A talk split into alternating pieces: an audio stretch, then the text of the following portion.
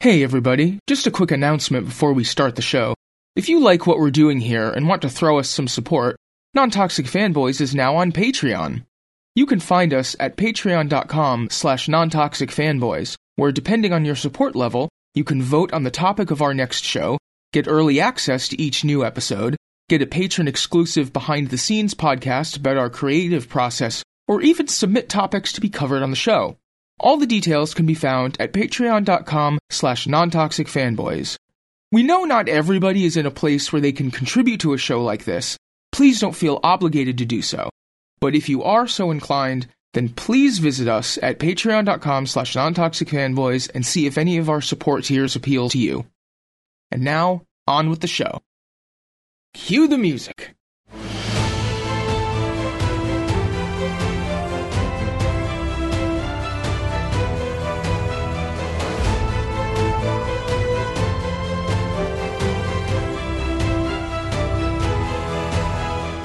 Hello, listeners. Welcome to the Non Toxic Fanboys podcast, where, as always, the title is aspirational. It's Oscar season, a time for glitz and glamour, red carpets and fancy dresses and jewelry on loan. Broadcast via video chat from the palatial estates of all of your favorite Hollywood stars. From beautiful downtown Connecticut, I am Glenn Butler, sporting a gorgeous Gildan hoodie and I am joined once again by my brother, Scott Butler. Scott, who are you wearing? Um, a sweatshirt? Is it a $7 million sweatshirt? No. Is it at all jewelry encrusted? No. Well, I guess we're not doing the glitz and the glamour then, huh? Instead, we are going to continue our yearly tradition of talking about the nominees for the Best Original Score category at the Academy Awards. Scott, are you pumped? No. Well, this is going to go great. The first score we have to talk about today is Da Five Bloods by Terence Blanchard.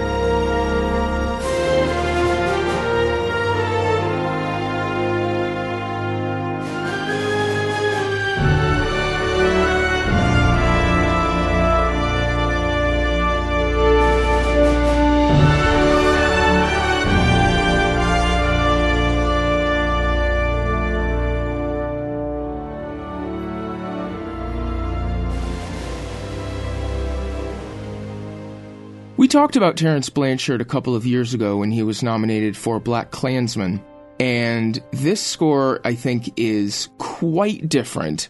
It's a lot more orchestral. It has obviously much more of an Americana sound, and that is really the defining element of it, I think. There is a really, really noble theme for the protagonists that's introduced immediately at the start of the score and comes back in a lot of different ways, many, many times. It plays off of another theme for Vietnam and those elements of the story. And while the main theme comes up on horns, on the strings, on a lot of the traditional orchestral arrangements, the Vietnamese theme is more on, I suppose you could say, an ethnic woodwind.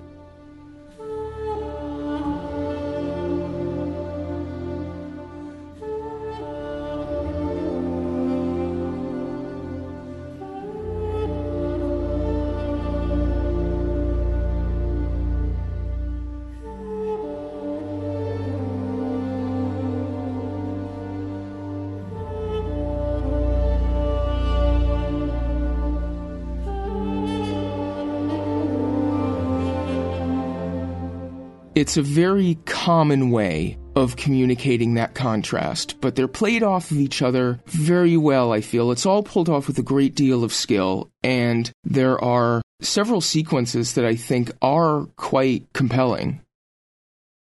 I'm curious why you say it's very different from Black Klansman because I will never remember the theme to this movie because every time I hear it, all I hear is Ron's theme from Black Klansman. I see the similarity. I went back and listened to Ron's theme again because honestly, I forget a lot of these things after we talk about them. And I definitely see the similarity, but I think this theme not only is orchestrated much differently and used with a much different tone, but it also, I think, has a longer line to the melody than Ron's theme. I think there's just one section of this theme that bears that similarity. And so, in my mind, at least, it distinguishes itself. The other thing that really got me in this score is that all the repeating figures that Blanchard uses, they're all like, in most uses, very short snippets and fragments. Like the Ron's theme it's not Ron's theme, but you know what I mean? That's all I'm ever going to think of it as. The one that's almost, but not quite entirely like Ron's theme is probably the longest one. I don't know. I need more to sort of hook me in, you know? Like a lot of this score is pretty good to listen to, but the whole thing left me craving some sort of consistent through line to guide me through the score. I didn't think either of the themes were used quite enough or centered quite enough to really accomplish that. Well, the main theme I think is a little longer because I think what you're perceiving as a smaller fragment that's repeated a couple of times is one statement that's connected by a, a bridging section of the theme. Or at least that's the impression that I got listening to it.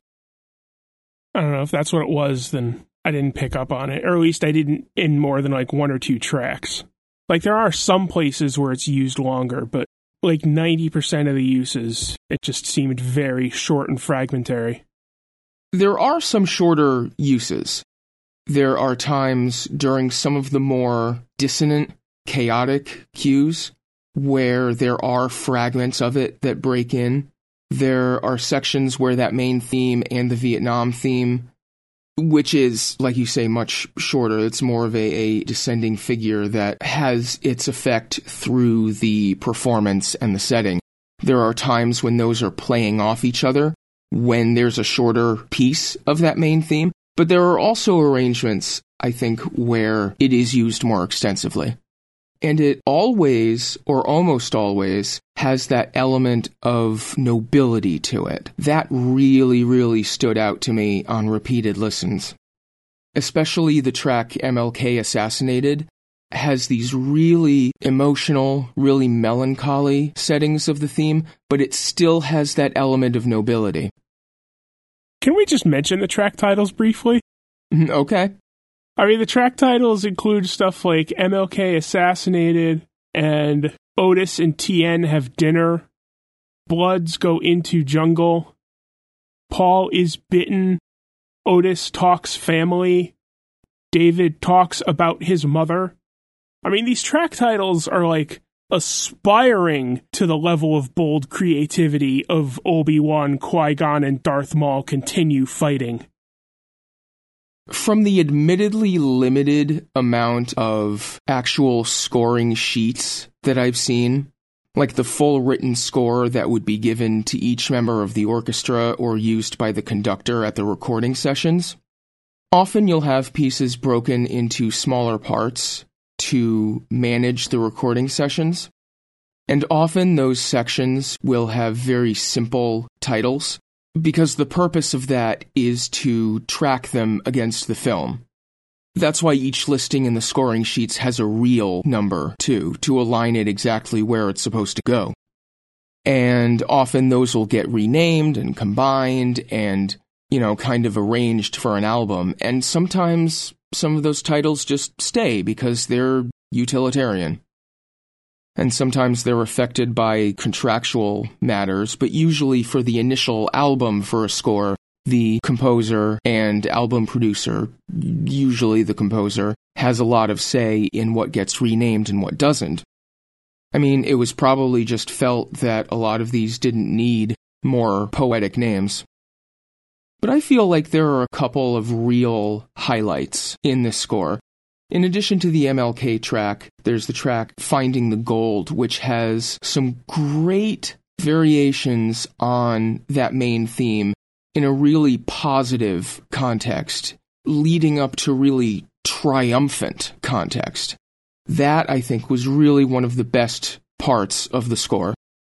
Also, the end credits I've talked about end credits in a lot of our shows, so maybe I don't have to give my entire opinion on end credits pieces and which ones are good and which ones are bad. The end credits here, not only is it an originally written, specifically written end credits piece, but it does a very good job, I think, summing up the material of the score and really resolving it. I don't know. There was stuff I liked about this score, I think at one point I wrote down that it felt like it was like 80% of the way to being a really good score, but for whatever reason, it just never really clicked with me. That may just be a taste thing. I don't know. I just couldn't get into this, though. I only really clicked with it on my second listen, I believe. But when I did, I really did. This is quite a good drama score. I know a lot of the scores that we've talked about in episodes where we were both more enthusiastic have been like franchise scores and, and sci fi. And, you know, we spent 45 minutes gushing over Wonder Woman in the last episode, right? But for a drama score, for a serious film, I think this is really quite good. Let's move on now to our next nominee News of the World by James Newton Howard.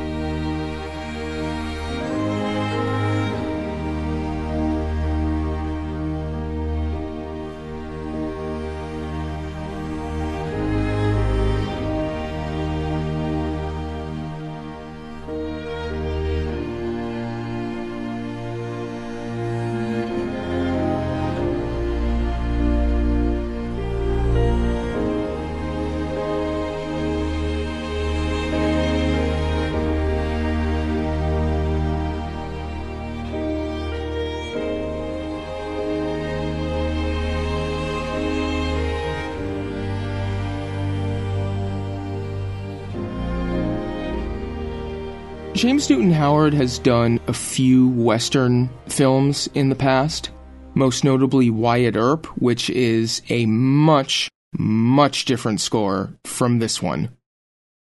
News of the World has a couple of thematic ideas, but for the most part, it's very sparse. It's very lonely. There are several stretches which are relatively ambient and I know how you feel about orchestral ambience.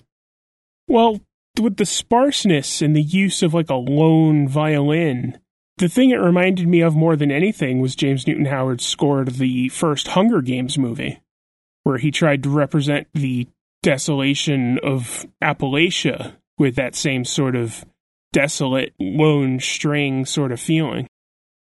I actually really like that sort of feeling that the score evokes. I think it's really good at that. It's just, there's only so many tracks of evokes a feeling that I can sit through before I really need it to do something interesting melodically. And this score does have some interesting pieces in it, but it's not enough, in my opinion. It leans a little too hard on just evoking the feeling and not enough on doing anything with the melody to help tell the story. Well, I'm sure what the film needed was a rather bleak score, but on album at least, there is only so long you can sit in that particular feeling. Yeah, I sometimes wonder if listening to these things an album at a time is really the best way of consuming these scores, but I don't know of any other way. I mean, what are you going to do? Listen to two tracks a day for a week?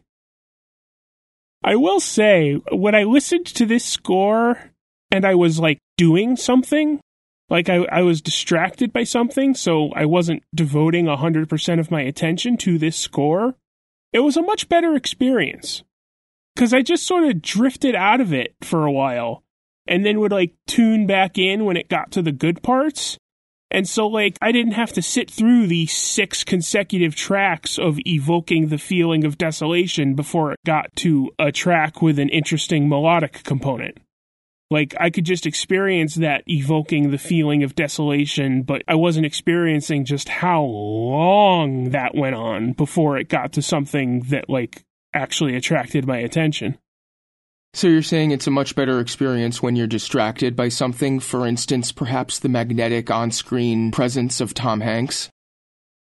I mean, maybe. Like I said, there is a lot I like in this.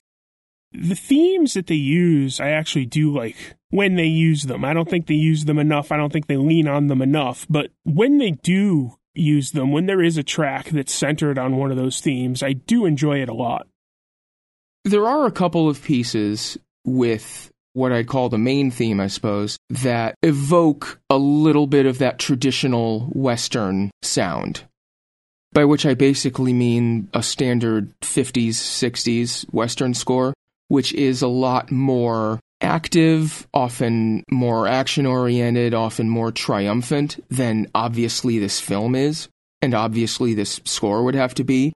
But there are some moments that evoke more of that feeling there are some moments where there's more folk style or bluegrass style instrumentation and melodies to evoke the setting of the film. And that's a much more active element that I think would be more readily accessible in terms of the score as well.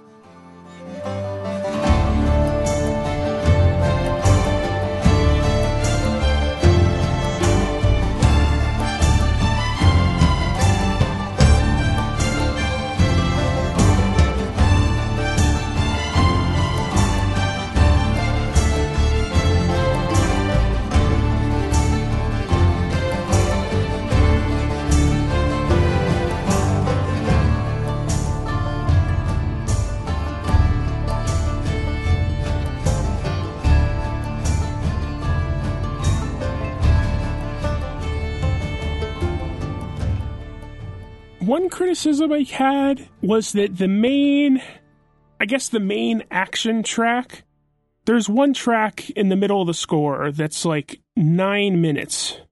Like most of the other tracks are like two to three minutes, five at the most, but this one track right in the middle is like nine minutes long and it's all like heavy tension music, but it's all just like really, really generic.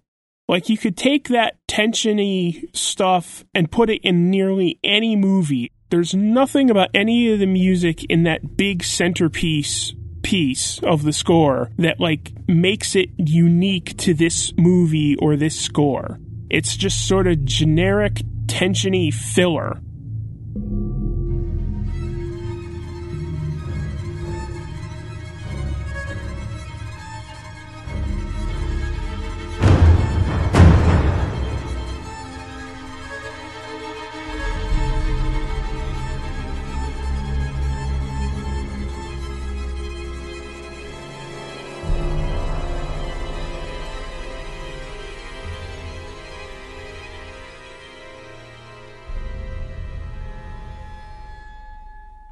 There's one tiny bit of that piece where part of the main theme is kind of twisted into an overbearing four note motif that is building the tension and building the action a little bit.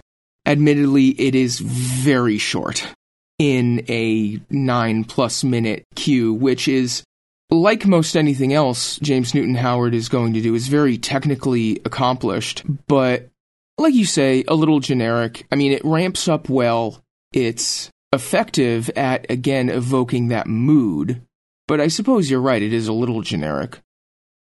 But yeah, it's very technically proficient. Yeah, I don't think we're going to be talking about anything today that isn't technically proficient or that doesn't evince artistic skill and technical skill, just to establish whatever we may think of the actual music. But and maybe this is just down to taste, but I would prefer if this wasn't just well done, generic, tensiony filler. I would prefer if this was well done, tension building, in a piece of music that's uniquely associated with this character or with this situation or even just with this score. You know?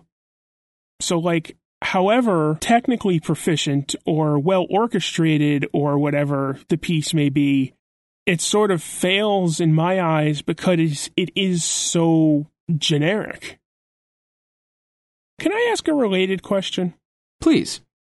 When did rapid paced, high pitched strings become like the go to be afraid now music cue? Because it's used everywhere. And it's used so much that it just, when it pops up again, it feels incredibly generic to me. I mean, in terms of orchestral music, is there really a time when it wasn't? Well, there must have been because there was a time before orchestral music. Are you saying that comes from 17th century opera? I don't really know enough about classical music or 17th century opera or any other forebears to really give a comprehensive response, but it's like in the Wonder Woman score we talked about, where there's like a couple of themes they use for Wonder Woman and for Themyscira, and then there's a theme for the villain, and there's a theme for the cheetah, and then the magic wishing rock comes on, and there's just this like weird, eerie electronica stuff. It's like, ooh, weird, eerie electronica music for the weird thing that is mysterious. It's just such a lazy fallback maybe I shouldn't be calling it lazy because I'm sure these composers put a lot of work into their work. I'm not trying to denigrate it from that angle, but it's just everybody does the same thing. And so, like, when someone else does the same thing, it just sounds generic and I can't think of a word better than lazy. I mean, it's a very standard method. It's just something that I've heard too often, so now when it pops up again, I just roll my eyes and go, here we go again. And the thing is, it's so rarely like varied or mixed up. Like if you've heard one piece of rapid high pitched strings, you've heard the rapid high pitched strings that are used in horror ish tensiony scenes in every movie that uses the rapid high pitched strings. I mean, if you want to kind of average out the way that each instance is orchestrated and consider it as fast paced, high pitched strings, then Obviously, there's a great deal of overlap there because it is a standard way of setting a certain mood, of creating tension.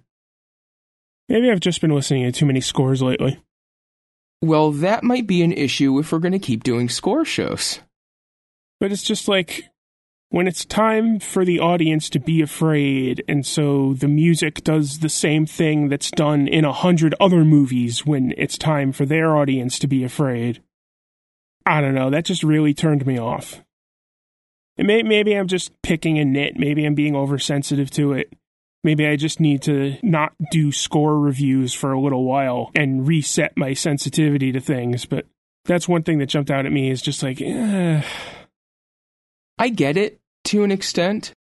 That's one reason why a lot of horror scores don't really appeal to me, and why I get kind of excited when I find one that does, because there are very common, very stereotypical, often repeated techniques. You have huge stingers that basically all sound the same. At least they basically all sound the same to me. So I get how some techniques, if you hear them enough and if you don't think they're being varied enough, become grating, sure. Especially if there isn't a lot else that you're latching onto. But again, there are a couple of thematic ideas that I think are pretty good here.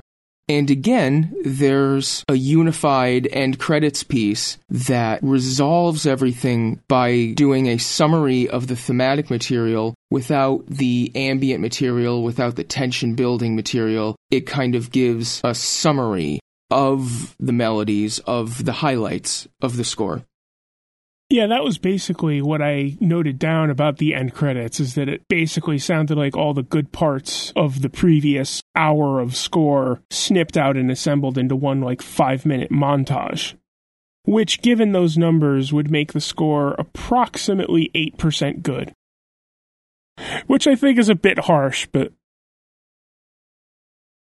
Like I said, there are things I liked about this score, but I think it leaned a little too heavily on establishing a mood and a little too heavily on generic stuff and not enough on the actually quite good and enjoyable themes. And that is why I feel that last piece, the end credits, is the one thing, if anything is going to stick with me from this, would be the one thing that does, because it collects all of that together without any of the melodically less interesting material. Well, the thing about the end credits is that it's not it's not really a coherent whole thing on its own. It's more of like a clip show.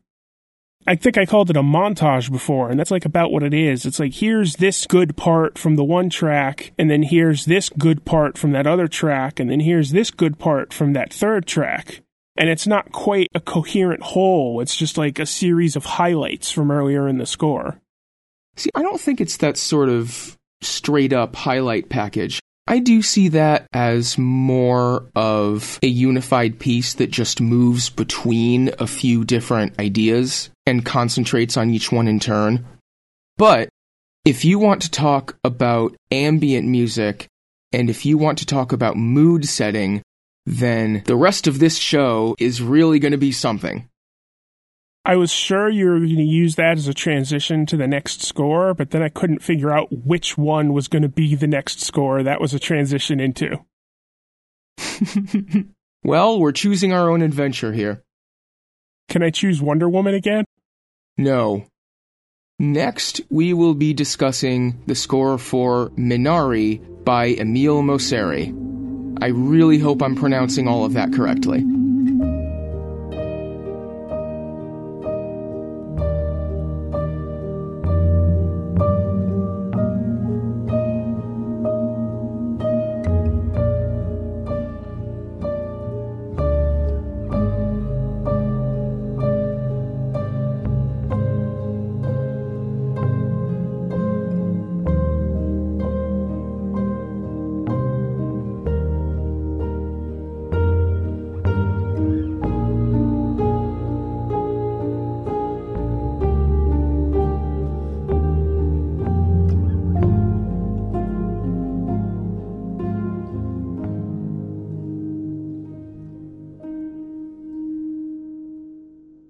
In the first two scores we talked about today, I mentioned the way that they evoked the setting, the time period, the general context of those films. Minari is a film that takes place in the 1980s. It takes place in Arkansas. It's about a family that moves to a farm.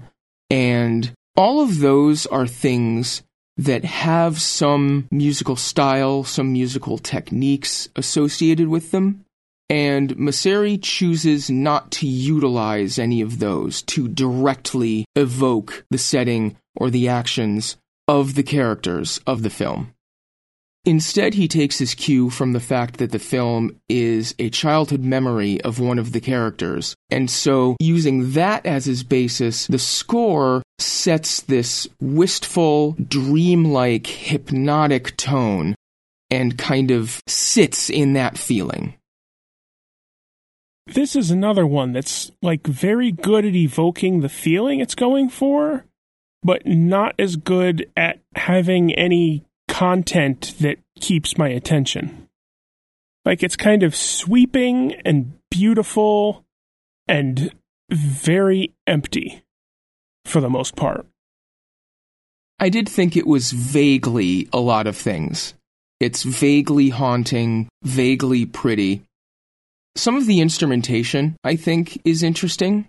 There's a vocal performance that sometimes alternates and sometimes combines with a Korg synthesizer, which is the one element of the music that does reflect the 1980s, but not in, again, a stereotypical way. There are some sections that almost sound like the voice is playing off of a theremin or a moog or, or something similar that itself sounds a little like the voice. I mean, obviously the Korg, but those are just the ones that are more associated in my mind. Those sections, I think, are probably the most effective. There's a prepared piano as well that's just slightly out of tune that gives more of a sense of the imperfect that something isn't quite fitting, that something is wrong. Again, it's not the sort of melodic thematic score that we talk about sometimes, but I'm a little more comfortable trying to judge something like this on its own terms. And in terms of evoking that sort of feeling, I think it is effective. I think as an album, this would be very good to have on in the background as studying music or reading music or something similar. Like you said before, when you're occupied by something else, I think it would be very good background music as a score. Imagine. See, I guess that's the thing. Like, that seems to be what a lot of these scores are going for now, is to be unobtrusive and unnoticed and just be a background element that calls no attention to itself whatsoever as opposed to the sorts of scores I enjoy more, where the score sort of grabs your attention and helps guide you through the story, helps guide you through a scene, helps tell you what to pay attention to in a scene or how to feel about a scene or a scene that doesn't have dialogue. The music can help tell the story since the characters aren't doing so audibly at the moment those seem to be two very different things, and one of them seems to very much not be in vogue right now. I can't really judge this on its own terms, as you say, because I haven't seen this movie.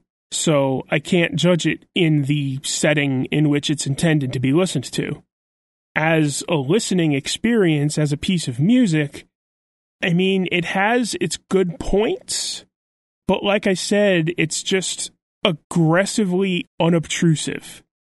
It just feels, with like a couple of exceptions here and there, it just feels very empty. I think of this album as basically spending half an hour in a dream state, which sometimes is quite pleasant. Well, depending on the dream. You wouldn't believe this dream I had last night with these three. Oh, okay, okay, maybe we should move on. Indeed, let's move on to our next nominee, Mank, by Trent Reznor and Atticus Ross.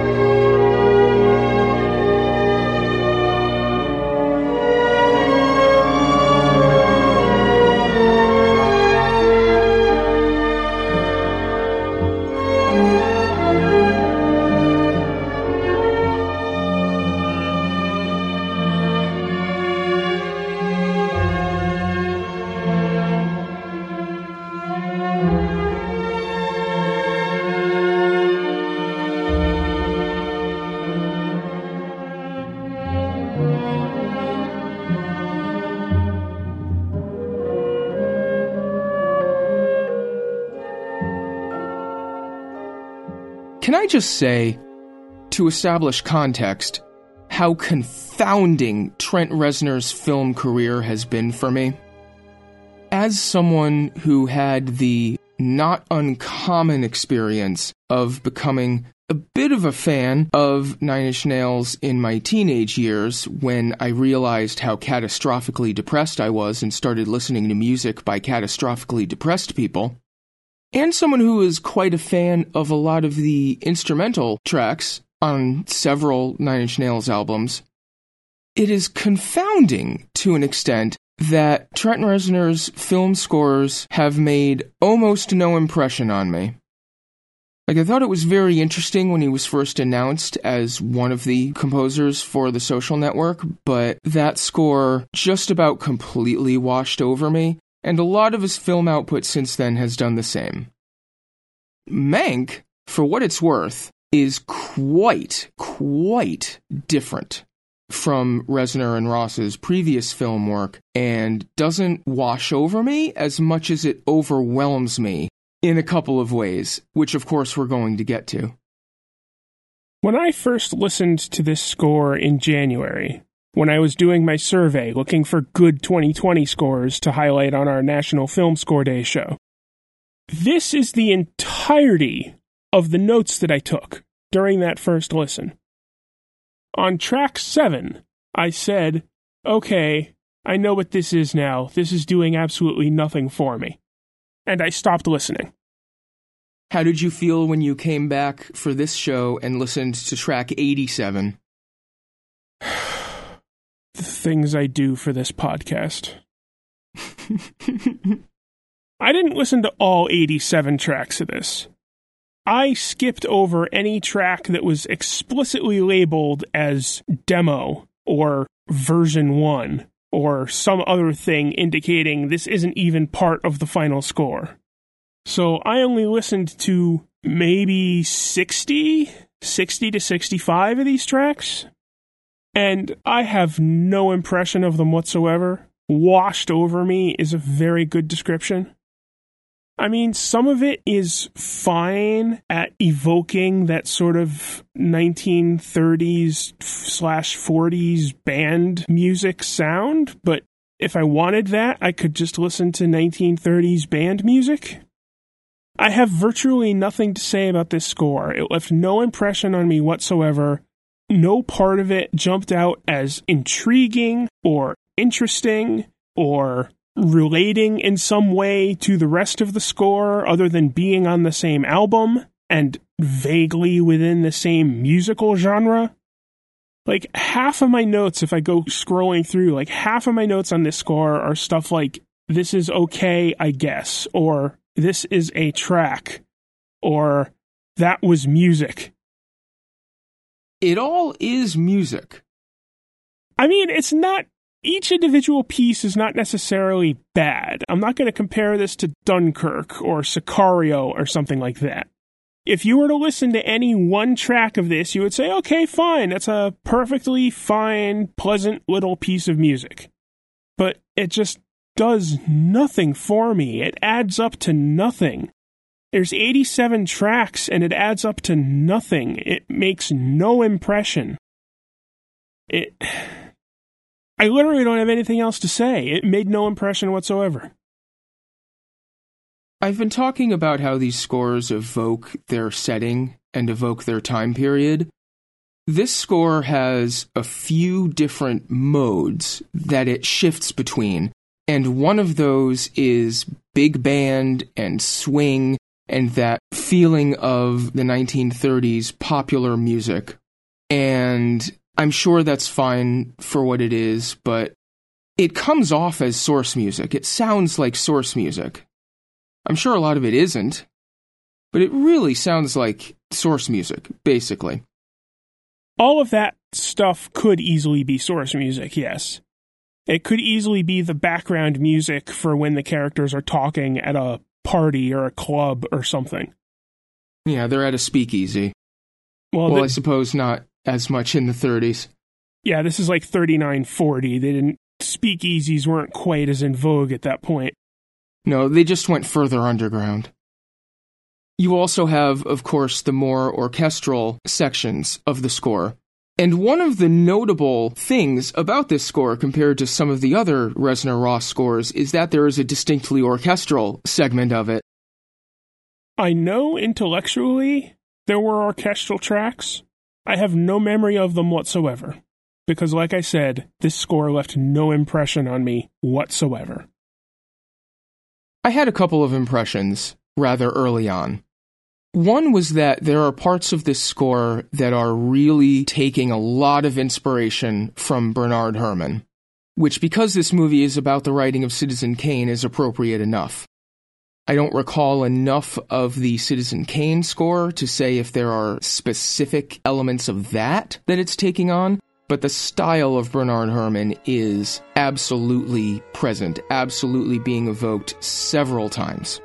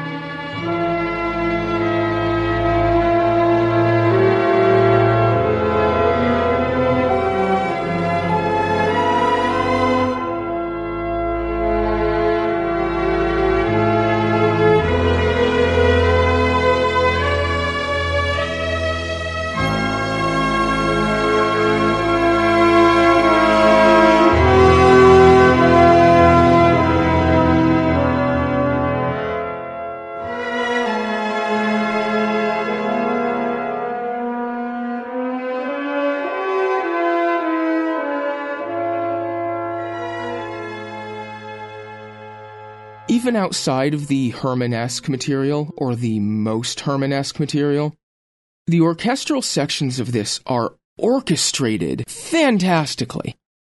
The instrumentation, the use of the orchestra is vibrant, much more so than the other Reznor Ross scores that I've heard. A lot of people credit that to Conrad Pope coming on as the orchestrator for the score, who is someone who is immensely talented as an orchestrator, as a conductor, has written many scores in his own right. So a lot of the fan base of the score fandom has given him a lot of credit for that.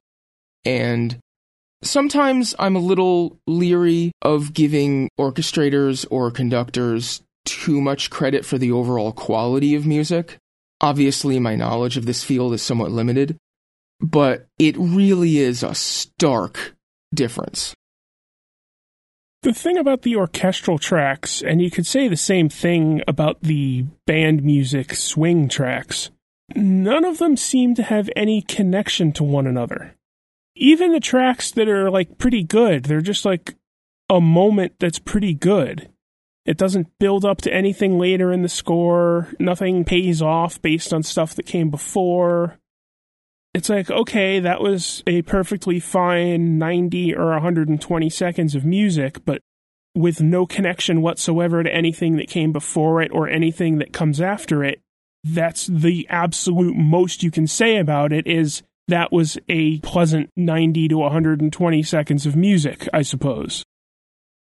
It doesn't do a great job of sustaining itself, especially considering that there's a standard release of this score that's only 90 minutes, and then the extended version, which goes on for another 90 minutes. Which, if you want to release all your music, that's great, but it truly doesn't sustain itself for that length. And the way that it alternates between the big band cues and the orchestral cues. Again, I understand if you want to put a lot of things in film order in your film score, that's great but the way that it swings wildly between those two completely disparate modes also doesn't really help it sustain itself.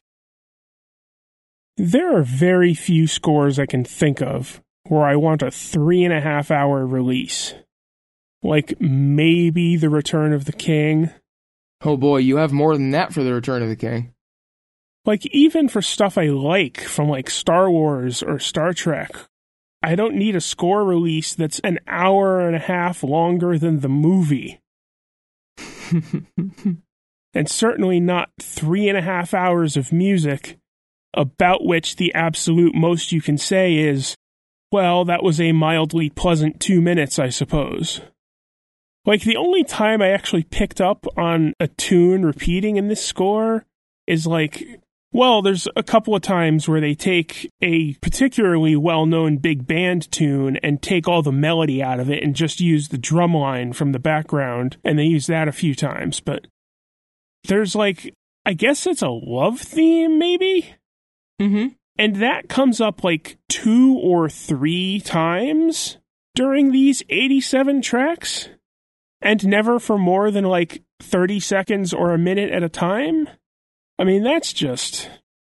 Like with News of the World, that score uses its themes often enough that I can say, okay, this is good, I wish they had done more of it.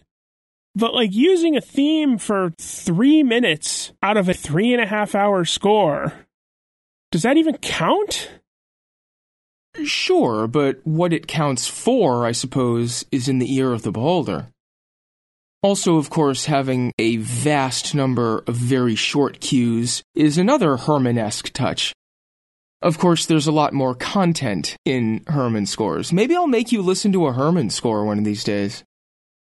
I don't mean to say that like short cues are inherently bad, but short cues are often a sign of other problems. Like you can write a really good score that uses a bunch of short little cues. Just because there are short cues doesn't mean that the score can't build on itself and develop bit by bit. But if you write a score that doesn't build on itself, if you write a score that is all isolated bits that have nothing to do with each other, if you write a score where the music is designed to make almost no impression on the audience, where the music seems like it's designed to not call any attention to itself, often a byproduct of that kind of scoring is a lot of very short cues. Sure, if you're just accenting a moment here or there. So it's not that I'm saying that the score is bad because it has very short cues, but I am saying that often the reason for very short cues are also the reasons why the score turns out to be bad. Our last score for today is Soul by Trent Reznor, Atticus Ross, and Jon Batiste.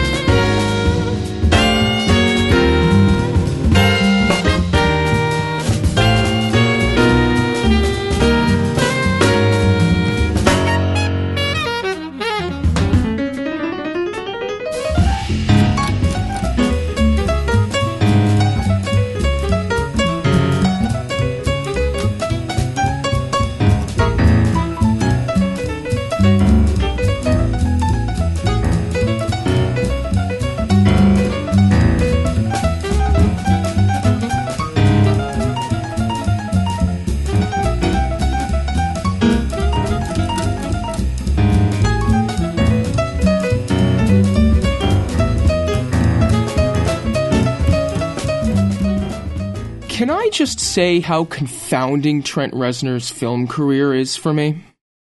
Didn't you already? I feel like emphasizing the point. Trent Reznor scored a Pixar film. That sentence has been rolling around in my head whenever I've heard of this film since it was announced that Trent Reznor would be scoring a Pixar film. And it still seems almost impossibly strange to me I mean, the world that we live in is impossibly strange for a large number of reasons we don't have time to discuss right now. But Trent Reznor scored a Pixar film, right? I think that's right. Okay. How did he do? Well, I mean, focusing solely on the Trent Reznor parts. Because this score you sort of talked about this with the Mank score, but this score really is two separate scores. Where Jon Batiste wrote a bunch of jazz inspired pieces to be the score for the person who exists on Earth, and then Trent Reznor and Atticus Ross wrote music for the afterlife and the astral plane and whatever. The Trent Reznor Atticus Ross music in this movie, it's literally atmospheric.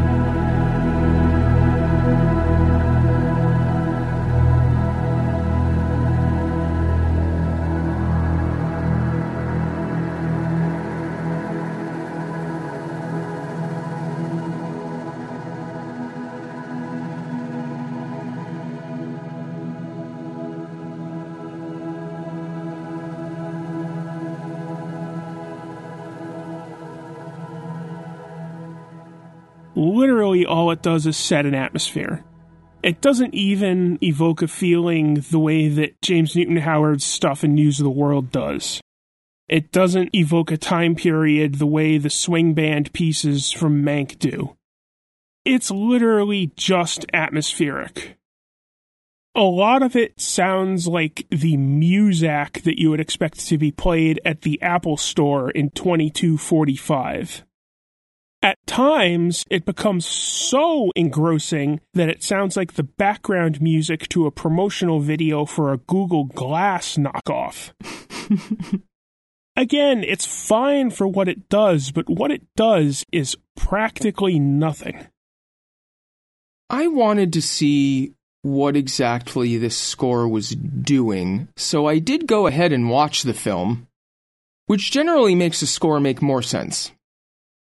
Well, I mean, the two parts of this score are so different from one another that you can tell what piece of music goes with what type of scene without even knowing much about the movie. Sure, sure. And the jazz pieces by Jon Batiste, I think, worked very, very well in the movie. The ambient underscore by Trent Reznor and Atticus Ross, I'm not entirely sure why it was there. Because even in the film, aside from maybe a couple of scenes where it perked up a little bit to accent a sense of excitement or a sense of peril briefly, it does nothing to distinguish itself. It doesn't emphasize anything. I mean, I get it to an extent. It's there to act as wallpaper to give kind of that pleasantly serene aspect to the afterlife setting, and I suppose that's fine. But as music, it's not doing much of anything. And to enhance the film, it's not doing much of anything. Well, it's like you said, it's basically sonic wallpaper. Yeah which is sort of a derisive term that I use to slander some scores, but that's literally what this stuff is. Like, wallpaper isn't there to call attention to itself. Wallpaper isn't there to be the focus of the room. Wallpaper isn't even really there most of the time to enhance the room. It's just sort of there because you need something to cover the walls. Right. And one point that I think we've made on a few of these Oscar shows is that the Oscars are not a measure of quality. Like, that's not why we're doing this. We got through one Oscar show before we decided, the hell with these nominees. We need to talk about the actual good stuff coming out. I mean, we're doing this as sort of a lay of the land, right? So I don't say this with a sense that the Oscars are necessarily a measure of quality, but musical wallpaper has uses. Musical wallpaper doesn't need to be nominated for awards. I mean, the movie's about music, so let's nominate it for the Music Award. Is a form of thinking that I can readily imagine. Well, they did the same thing with La La Land. There was content there. I mean, there was something. It was doing something. The content there was a minute or two of trailing off of one of the songs by repeating the melody of one of the songs. And it won the Best Original Score Oscar. But we're not supposed to be making our predictions yet. Jesus. All right. Unless you're done reviewing this score. mm, well, any musical interest that this holds for me is entirely in Jon Batiste's contributions. He's credited officially for jazz composition and arrangements, which kind of undersells the work that he put in.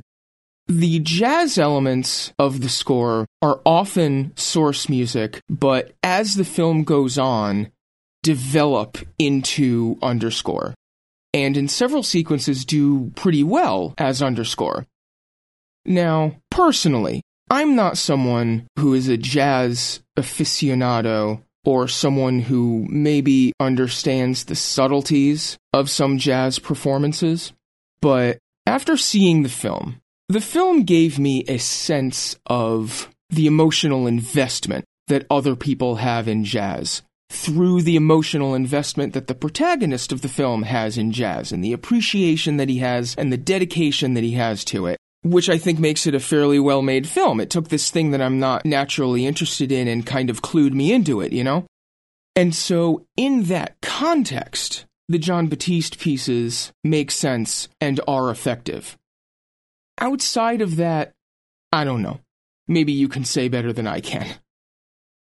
Let me just say this about the Jon Batiste jazz tracks in this score. I, as a listener, I like music that goes somewhere. That starts off in one place and then tells me a story and arrives at a different place and carries me along with it for the journey. I like music where it's building on itself and it's going to pay off at some point, and you're not going to get the full effect of that payoff if you haven't been paying attention to the build. I like music that it has a beginning and a middle and an end. It has a build up and a climax and a payoff. And listening to this score, the overwhelming feeling I get is that none of those musical preferences that I have are at all compatible with the style of improvisational jazz that this score is using. Like, outside of something like Dunkirk or Sicario, it would be hard to design a score built to appeal to me less than aimless piano noodling. I think the thing that the film clarifies in context is that it's not aimless. I don't mean aimless the way you're saying. I'm just saying it doesn't have a particular direction. The music isn't carrying its audience from point A to point B. It's just doing whatever feels good in the moment. And that's inherent in the nature of an improvisational style. But it's not the sort of thing that is going to carry me through a movie score. It should be obvious from a lot of our discussions of scores that those are things that I'm looking for too, that I appreciate too, that are the reason why I'm as into film music as I am, because in its best instances, it's telling a story. It has that progression. I mean, obviously, that's a feature of my favorites. That's something that I'm looking for. Fundamentally, what I want from music, any music, is to make me feel something is to be compelling in some way. The way I've been discussing this, I understand what it's doing. The Jon Batiste portions, I think, are accomplishing something positive for the film. I may be speaking out of almost complete ignorance of the subtleties of jazz music, but I think the way that it works often, or the way that in one style it's supposed to work, is that there are pieces of melody passed between the different artists in a jazz band. That it's a sort of collaborative storytelling.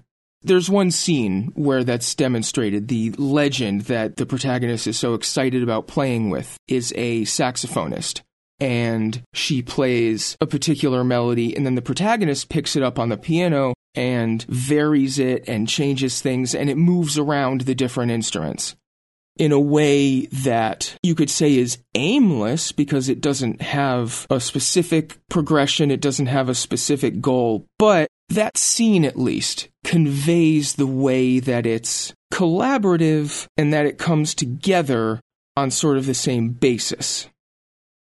So, in context, that is conveying what it means to convey.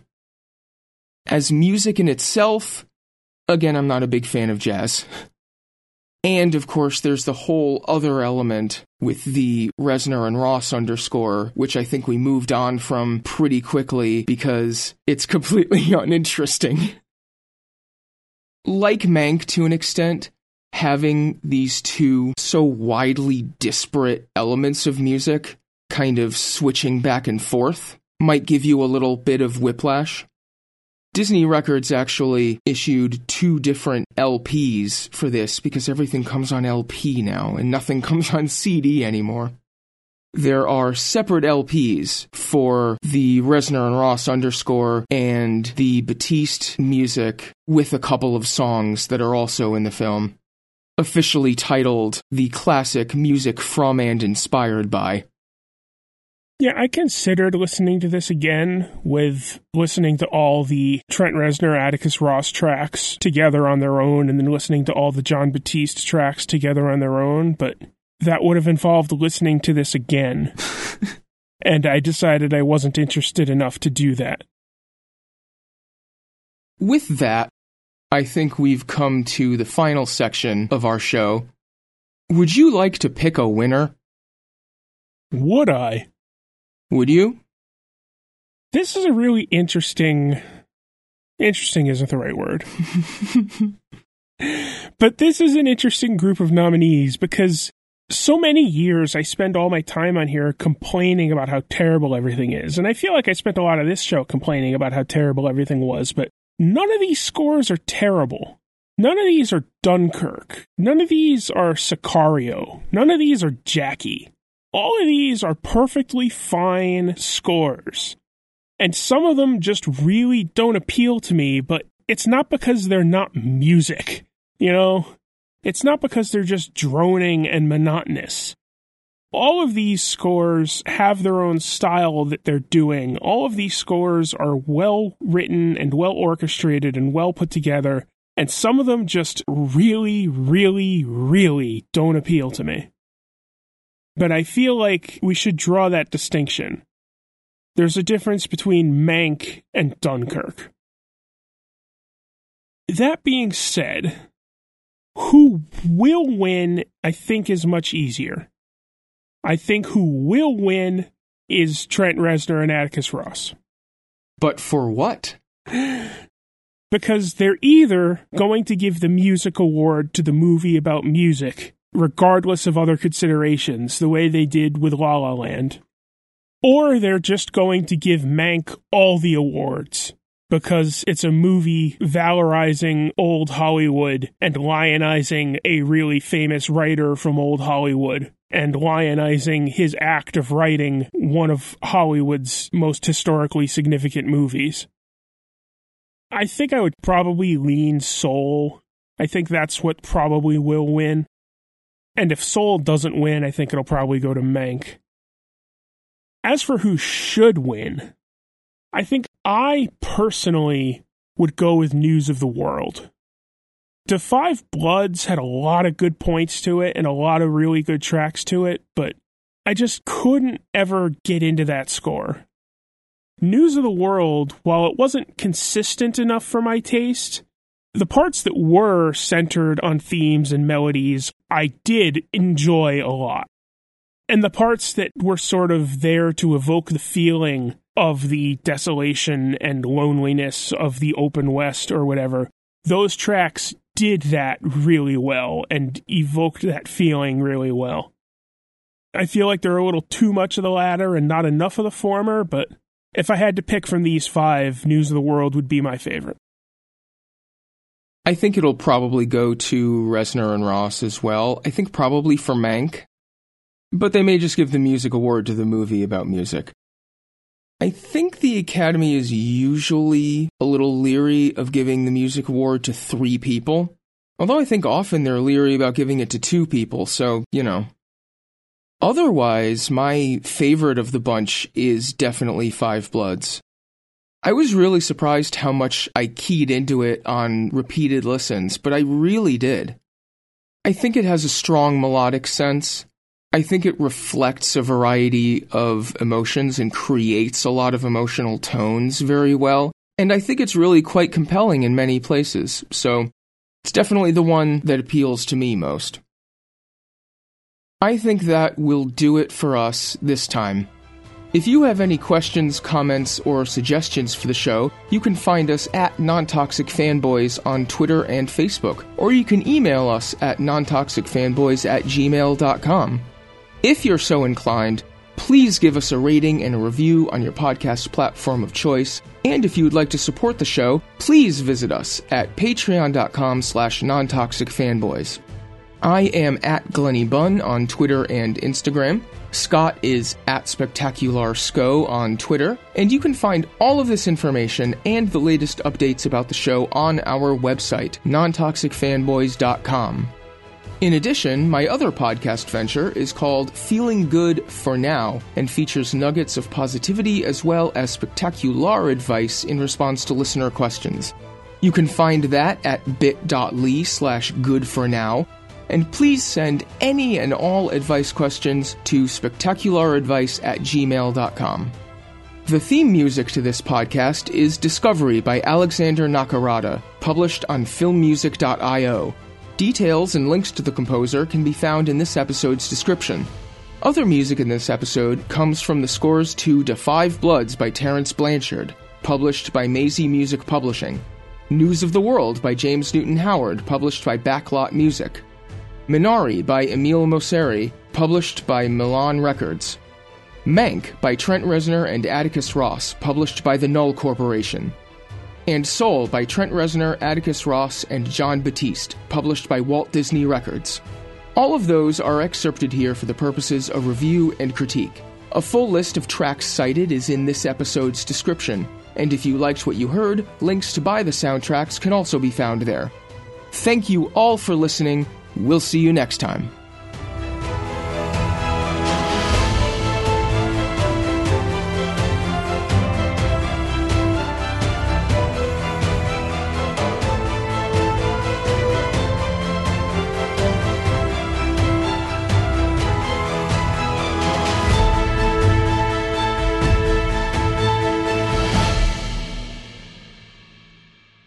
First score we have to talk about today is Da Five Bloods by Terence.